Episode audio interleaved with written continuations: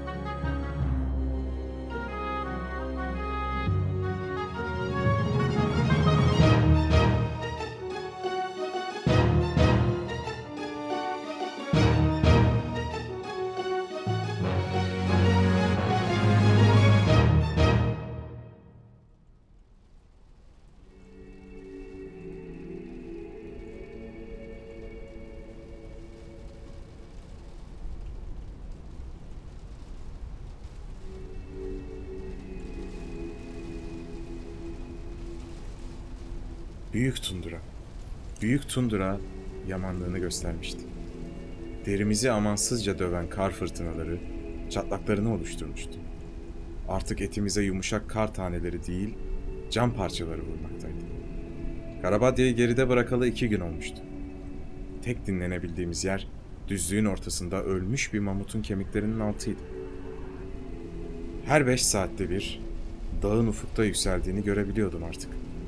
İkinci günün sonunda dağın devasa eteklerinin altında ışıklar da görmeye başlamıştım.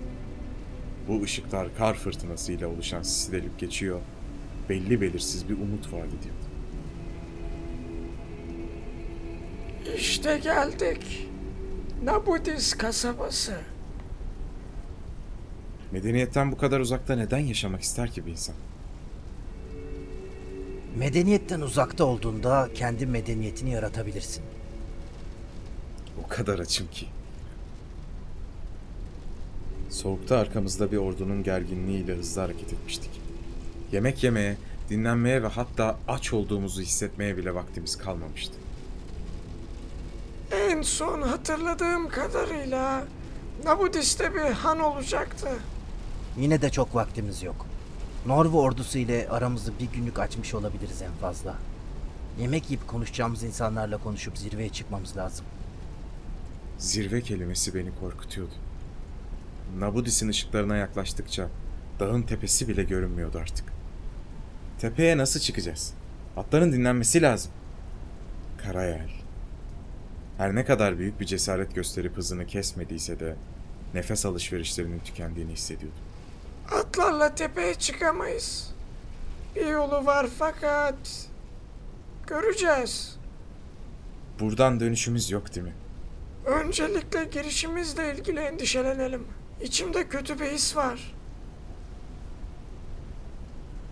Ne gibi bir his? Ejderhanın nerede olduğunu tepede yaşayan İksali kabilesi biliyor. Norvo sadece bunu sormak için tüm ordusunu buraya getirmemiştir diye düşünüyorum. Ejderha dağın zirvesinde evlat. Yani ikna etmemiz gereken binlerce yıldır hayatta olan bizden çok daha tecrübeli ve zeki bir varlıkla karşılaşmak üzereyiz. Gerçek bir ejderhanın varlığı kulağa inanılmaz geliyordu. Adeta bir masal gibiydi tüm bunlar. Ejderhaları sadece kitaplarda resim olarak görmüştüm. Bildiğim şey ise büyük, kanatlı, pullu sürüngenler olduklarıydı. Ateş püskürüyorlardı. Konuşabildiklerini bilmiyordum. Bir ejderhayı nasıl ikna edersin ki? Bir anneyi, bir babayı nasıl ikna edersen Aklıma babam geldi. ona koruyabileceklerini hatırlatarak. Kasabanın kapısına gelmiştik artık. Nabudis, kalın ahşaptan yapılma büyük duvarlara sahipti. Bu duvarların ortasında iki adet büyük tutmacı olan tahta kapılar vardı. Bu tahta kapılar demirle işlenmişti ve bir arada duruyordu. Atlarımızı kapının önüne sürdüğümüzde tahta kapıların içinde kara bir pencere açıldığını gördük. Kapıdaki meşalelerin yansımaları figürü görmemizi engelliyordu. Pencereden fırtına içine bir ses düştü.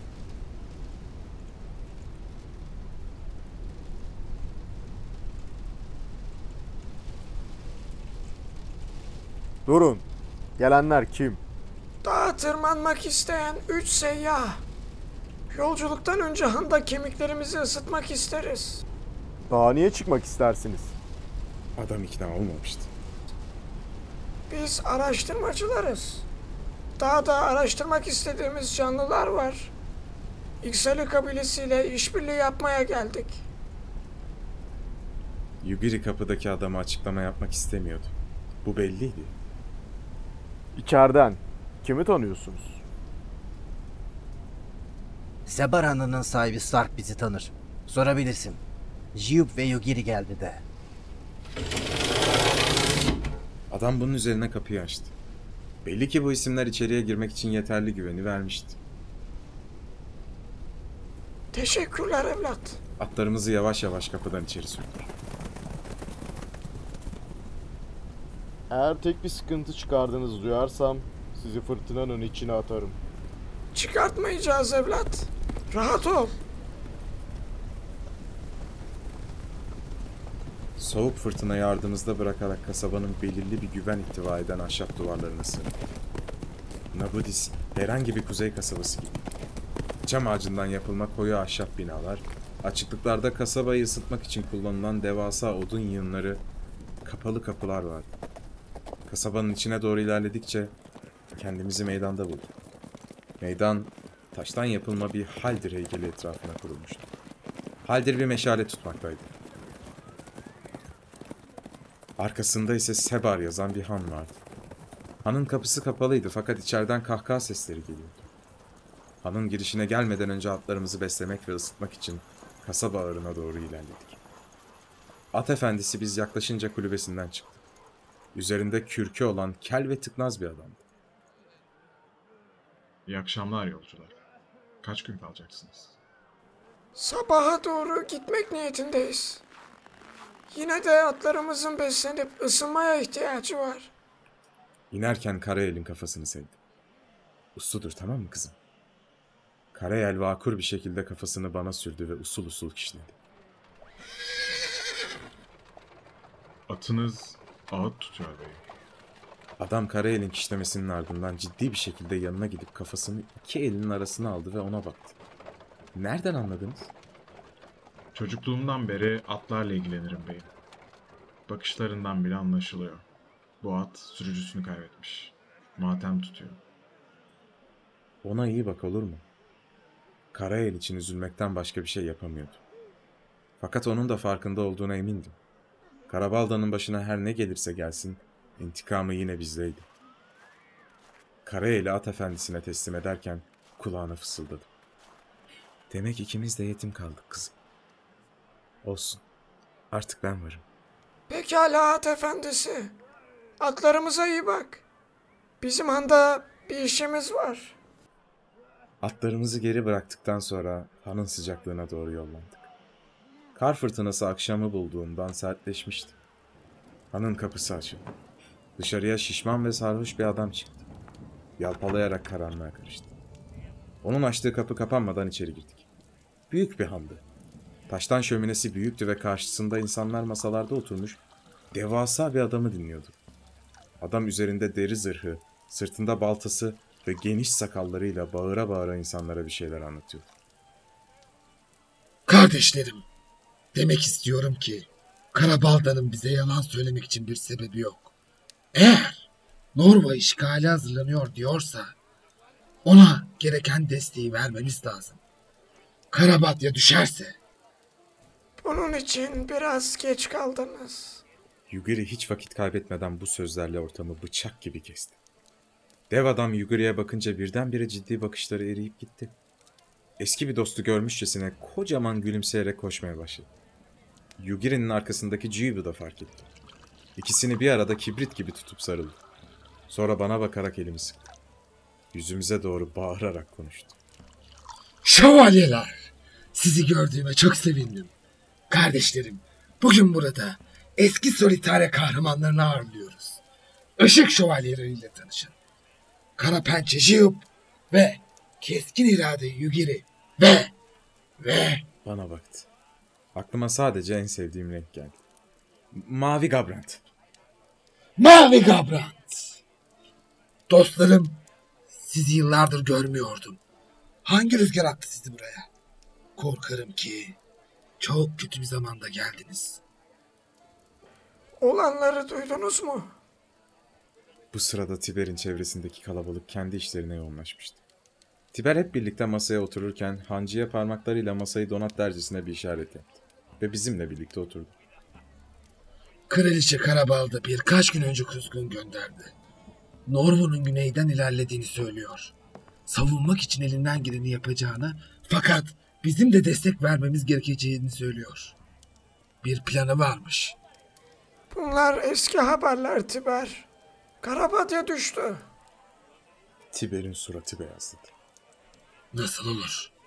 Bir yanlışlık olmalı. Bizim varışımızın ertesi günü Norvo Karabadya'yı yıktı. Karabalda'nın fedakarlığı sayesinde hayattayız. Bizim dışımızda kurtulan olduğunu sanmıyorum. Geliyorlar Tiber. O halde... O halde... Tiber doğru sözcükleri bulamıyor gibiydi. Kasabayı boşaltmalısınız. Güneye giderseniz orduyla karşılaşacaksınız. Tek yolunuz bizimle birlikte dağa çıkmak. İksali ile konuşmalıyız. Excel'i bizi koruyacak mı sanıyorsun? Yıllardır bir tanesiyle bile konuşmadık. O boktan kanatlılar kendilerinden başka kimseyi düşünmezler. Biz burada onlar için dağlarının girişini korurken bir kere bile teşekkür etmediler. Tiber büyük ellerini masaya vurdu. Bu sırada hancı masaya bira, sıcak patates ve haşlanmış et getirdi. Tiber kendi kendine bir şeyler söylenirken hepimiz patateslerin içine etleri koyarak yemeye başladık. Neredeyse hiç zamanımız yok. Buraya bir günlük mesafeleri var. Öncü birlik bile göndermiş olabilirler. Neden şimdi? Son ejderha asırlardır yukarıda. Yıllardır ininden çıkmadı. Tiber bu sırada bir şey fark etmiş gibi gözlerimizin içine baktı. Siz neden geldiniz buraya? Ejderha ile konuşmamız gereken bir şey var. Nedir? Bana güvenmiyor musun Tiber? Peşinizde bir ordu ile geliyorsanız hayır. Sana görevimizi söyleyemeyiz.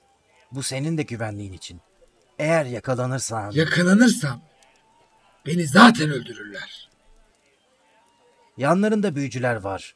Zihnine bakarlarsa gerçeği görebilirler. Tüm halkı İksari kapılarına götürmem gerektiğini söylüyorsunuz bana. Kadınları, çocukları, herkesi. Onlara bir açıklama yapmadan bunu yapamam. Norvo geliyor Tiber. Yapacağın açıklamanın ne önemi var? Biz buraya dağı tırmanmak için geldik. Ya bizimle birlikte yola çıkarsınız ya da Norvo savaş makinesi sizi de yakar.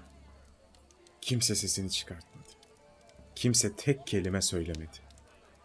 Yugiri gerçekleri o kadar sert bir şekilde ifade etmişti ki kimse üzerine tek kelime bile eklemek istemiyordu. Tiber çok zor bir seçimle karşı karşıyaydı. Ben bu kasabanın şefiyim. O zaman doğru kararı ver. İnsanlarını koru. Bizimle tepeye gel. Tepede bizi kim koruyacak? Tüm umutlarımızı İksali'ye bağlamak durumundayız. Dağın ötesinde sonsuzluk denizi var. Güneyde bir ordu. Tiber fıçı varasından bir yudum aldı ve boş gözlerle bizlere baktı. Sonra ayağa kalktı ve baltasını aldı. Kasabanın ileri gelenleriyle konuşacağım. Ne kadar zamanımız var? Biz sabaha kadar buradayız. Bir şeyler yedikten sonra uyuyacağız. Dileğim sabah hep beraber yola çıkabilmek. Pekala. Bakalım neler olacak. Yugiri ve Cuyup ile birlikte yemeklerimize devam ettik. Tiber masadan ayrılıp handan çıktı. Belli ki yapması gereken ayarlamalar vardı. Sessizliği bozdum. Ya gelmezlerse? Gelmezlerse yapabileceğimiz bir şey yok. Tiber kasabanın şefi. Aynı zamanda bizim arkadaşımız. Doğru kararı vereceğine inanıyorum. Yemeklerimizi sessizlik içinde yemeye devam ettik. Sormak istediğim çok soru vardı fakat zamanımızı ek sorularla harcayacağımıza bir an önce yemek yiyip 3 saatlik bir uykuya dalmak daha önemliydi. Yemeklerimizi bitirdikten sonra hancı bize odamızı gösterdi. Küçük, ahşap mobilyalarla dolu iki adet altlı üstü ranzanın olduğu bir odaydı. Yugiri altta, Ciu üstte yattı. Ben ise boş ranzalardan birine kuruldum. Yumuşak yastığa kafamı koyar koymaz tüm endişelerim gözlerimi kapamamla son buldu. Rüyamda ringa balıklarıyla dolu bir nehirde yüzüyordum. Çocuktum. Nehrin yeni ısınmaya başladığı bahar feri mevsimiydi. Nehirde yüzerken uzaktan bir gitar sesi duydum. Kafamı sesin geldiği yere çevirdiğimde kıyıda beyaz saçlı ve yakışıklı bir adamın elinde gitarıyla usulca bir şeyler mırıldandığını gördüm. Adama doğru yüzdüm yakışıklı olduğunu düşündüğüm suratı ben yaklaştıkça bulanmaktaydı. Sanki bir şey onu tam olarak görmemi engelliyor gibiydi. Su sığlaşınca ayağa kalktım ve yanına yürüdüm. Yüzü arada bir netleşiyordu. Yine de odaklanmaya çalıştığımda onu azıcık görebiliyordum. Kimsin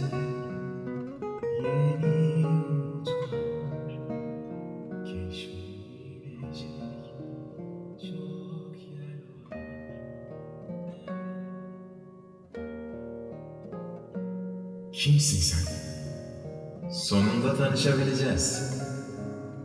Annem ve babamla yemek yediğim rüyada da yanımda oturuyordun. Seni göremiyordum ama hissedebiliyordum. Kimsin sen? Ben gelecekten bir ziyaretçi. Daha beni tanımıyorsun. Ama tanışacağız. Sesinde benimkinden farklı bir özgüven vardı. Ama genel olarak sesi benimle aynıydı. Bunu çok garip buldum. Ne- neden rüyalarımdasın? Bunun şiirini yazsaydım, senin geleceğin, benim ise geçmişi düşlediğimden bahsederdim. Ge- gelecekte kahraman oluyor muyum? Gelecekte arkadaşım oluyorsun. Yetmez mi? Babamı öldürdüler. Biliyorum. Çok üzgünüm. Yugure ve Cuyub'un benden istedikleri şeyi yapamam. Kahraman olamam. Kahraman olmak isteyerek kahraman olamazsın zaten. Çok uzun zaman önce ben de arkadaşlarıma böyle söylemiştim. Yitirdiklerimiz bizi biz yapıyorsa bir amaç uğruna yitirmek bizi kahraman yapar. Daha fazla şey yitirmek istemiyorum. Biliyorum. Uyandığımda seni hatırlayacak mıyım? Hayır. Ama ben seni hatırlayacağım. Yolculuğunun bitmesine çok az kaldı. Bitmesini istemiyorum. Asla tam olarak bitmeyecek zaten. K- Kraliçe Karolinde ne oldu? Kahraman oldu.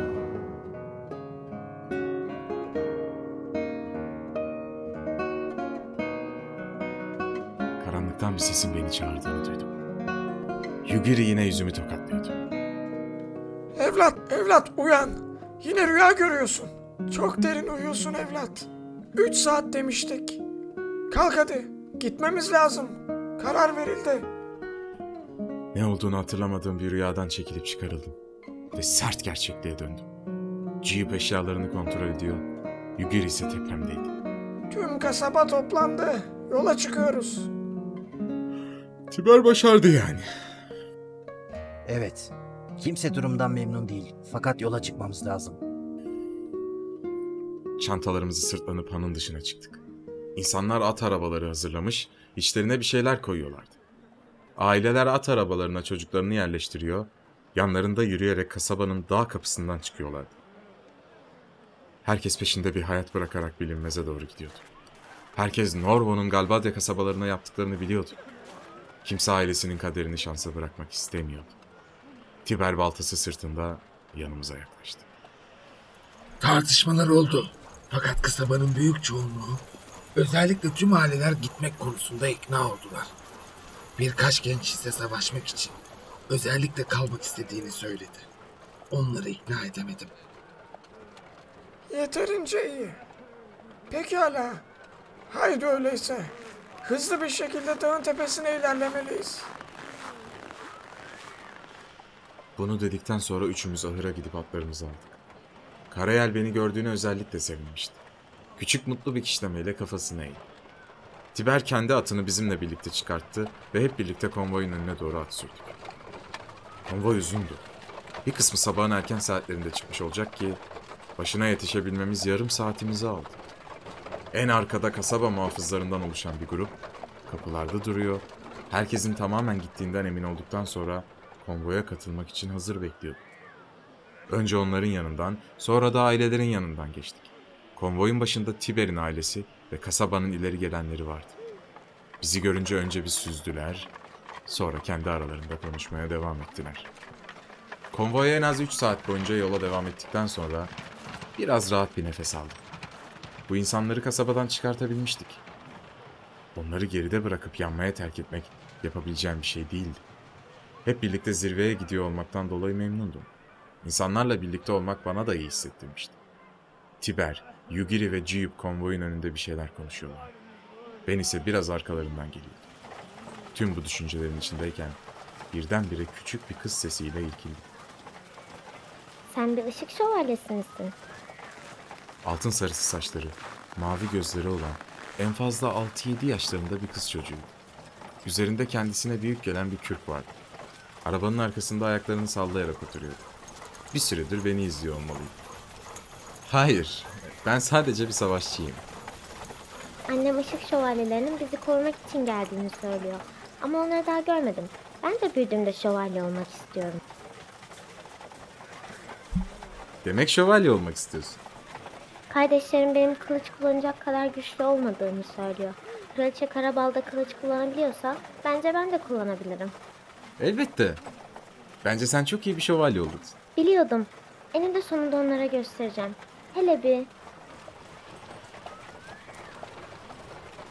Birdenbire at arabası karlar içinde taşa takıldı. Çocuk at arabasının arkasından düştü. Hemen karayelin üzerinden atlayıp kızın yanına gittim. İyi misin ufaklık? hele bir Ufaklık karın içinde debelendi. Gözleri mi yaşlıydı yoksa kar taneleri mi erimişti yüzünde anlayamadım. hele bir yürüyebileyim. Yüreğime bir öküz oturdu. Hemen çocuğu omuzlarından tutarak kaldırdım. At arabasında giderken ayaklarını kendisi sallamıyordu. Araba yüzünden ayakları sallanıyordu. Bu ufaklık yürüyemiyordu. Onu kaldırdığım gibi arabaya koşarak geri yerleştirdim. Kimse düştüğünü fark etmemişti. Çocuğun yüzünde acı bir gülümseme vardı. Teşekkürler. Ne diyordum? Yürüyebilmeye başladığım gibi kılıç eğitimi alacağım. O zaman onlara göstereceğim işte. Senin adın ne çocuk? Hilda. Hilda Helerk. Güçlü bir kadınsın Hilda Helal. Eminim günün birinde güçlü bir anne olacaksın. Evet, kızlarım da benim gibi şövalyeler olacak. Bir tane de şehrim olacak. Adın neydi? Adım Gabrant. Tamam. Bana yardım ettiğin için şehrimin adına Gabrant diyeceğim. Kutsal şehir Gabrant. Nasıl? Beğendin mi? Küçük kız at arabasının ardından bir defter çıkartıp bir şeyler karaladı. Kendince çizdiği bir solitaire haritasıydı. Radyata'nın batısına gelişi güzel bir şekilde Gabrant yazmıştı. Bunu bana gösterip kırık dişleriyle gülümsedi. Atımla yanına yaklaşıp elimi uzattım. O da uzattı. Elini sıktım ve ben de gülümsedim. Onur duydum Lady Helen. Nur duydum Lady Helen. Neden bu anı daha önce yaşamış gibiydim? Konvoy saatlerce yoluna devam etti. Fırtına yoktu. Fakat zirveye doğru yükseldikçe hava gitgide nefes alması güç bir hale bürünüyordu. Akşama doğru bir açıklığa geldik. Tiber açıklığa atını sürüp konvoya bağırdı. Pekala. Şimdi beni iyi dinleyin. Burası ana kamp noktamız. Tüm arabalarınızı ve atlarınızı buraya bırakın. Yanınıza sadece önemli şeylerinizi alın. Bundan sonrasına atlar çıkamaz. Patika burada oldukça dikleşiyor. Burada kampa bakması için birkaç gönüllü bırakacağız. Kasabadan başlayarak birkaç kontrol noktası oluşturduk. İlk kontrol noktası kasaba. Norvo geldiğinde kasabadan bir ateş yakılarak ikinci kontrol noktasına sinyal verilecek. O sinyal bir sonraki kontrol noktasından buradan görebileceğimiz bir mesafede ateş yakacak. Böylece her mesafeden güvenliğimizi sağlamış olacağız. Geldiklerini bileceğiz. Ailelerimizin güvenliği için cesur gençlerimiz kendilerini feda etti. Umalım ki bu fedakarlık boşu olmasın. Şimdi dinlenin. Bir saat yola çıkacağız. Huzursuz bir kamptı. İnsanlar korkuyordu. Bir gün mutlu mesut yaşarlarken ertesi gün evlerinden olmuşlardı. Nereden baksan savaş böyle bir şeydi fakat bu yapılan haksızlığın önüne geçmiyordu. Ben karayelden inmiş soluklanırken Yugiri yanıma geldi. Bizim gitmemiz lazım. Burada bekleyemeyiz. Bu insanları burada bırakamayız. Eğer önden gidip neyin ne olduğunu görmezsek onlara da bir faydamız dokunmaz. Ciyu Batı ile yanımıza geldi. Siz gidin. Ben burada kalacağım. Hepimiz gidersek korkacaklar. Ben burada ortamı sakinleştiririm. Pekala dostum. Dikkat et. Sizler de dikkatli olun. Gabrant, Yugiri. Eğer bir daha görüşemezsek intikamımı alın. Bu belirsizliğe karşı yapılan bir meydan okumaydı. Kimse iyi dileklerini korkuya esir etmek istemiyordu. Karayel üzgün bir ses çıkarttı. Kafasını sevip ona cevap verdi. Kızım seni şimdi Ciyub'a emanet ediyorum. Merak etme. Bir yetimden diğer yetime söz veriyorum ki seni tekrar yetim bırakmayacağım. Genç kısrak burnunu benim yüzüme sürttü. İki elimle koca kafasını sevip öperek dizginlerini Ciyub'a verdim. Ciyub biz dağ patikasından gözden kaybolana dek atlarla birlikte bizim gidişimizi izledi. Dağ patikasına girerken Yugiri çantasından bir çamur kukla çıkarıp yere attı. Bir şey olursa bana haber yolla tamam mı ufaklık? Çamur kukla kafasını sallayıp pıtı pıtı ayaklarıyla kampa doğru koştu. Bu insanlar iyi olacak mı? Bizim vazifemizi yapıp yapamadığımıza göre değişir. Bu kasabadan bir emanet almak istediğini söylemiştin. Aldım zaten. Neydi? Onların güvenini emanet aldım evlat. Yutkundum. Tek bir cevap bile veremedim. Yürüyemeyen, şövalye olmak isteyen küçük Heler kızını düşündüm. Kasabada kalan delikanlıları düşündüm. Karabalda ve ölen yüzlerce Karabadyalı insanı düşündüm. Bunun sonunu getirmek zorundaydık.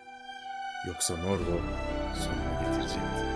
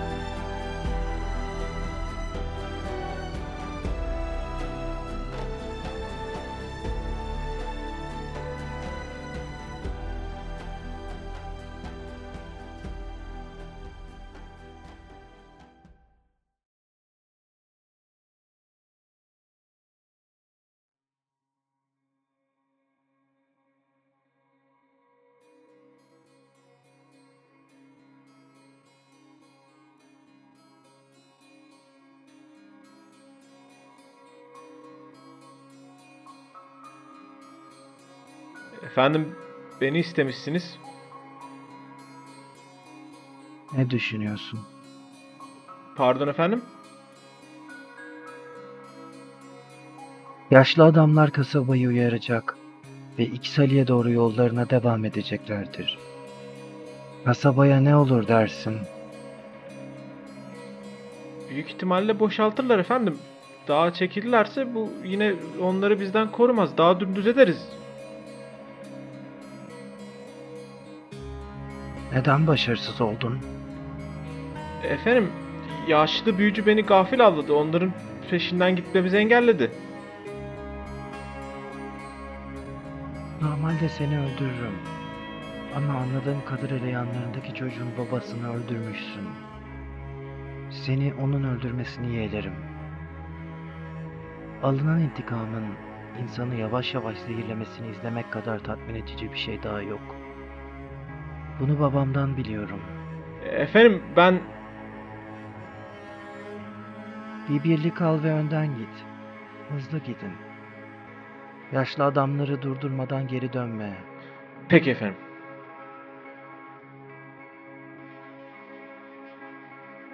Şimdi beni yalnız bırak. Çok az kaldı baba. Çok az kaldı.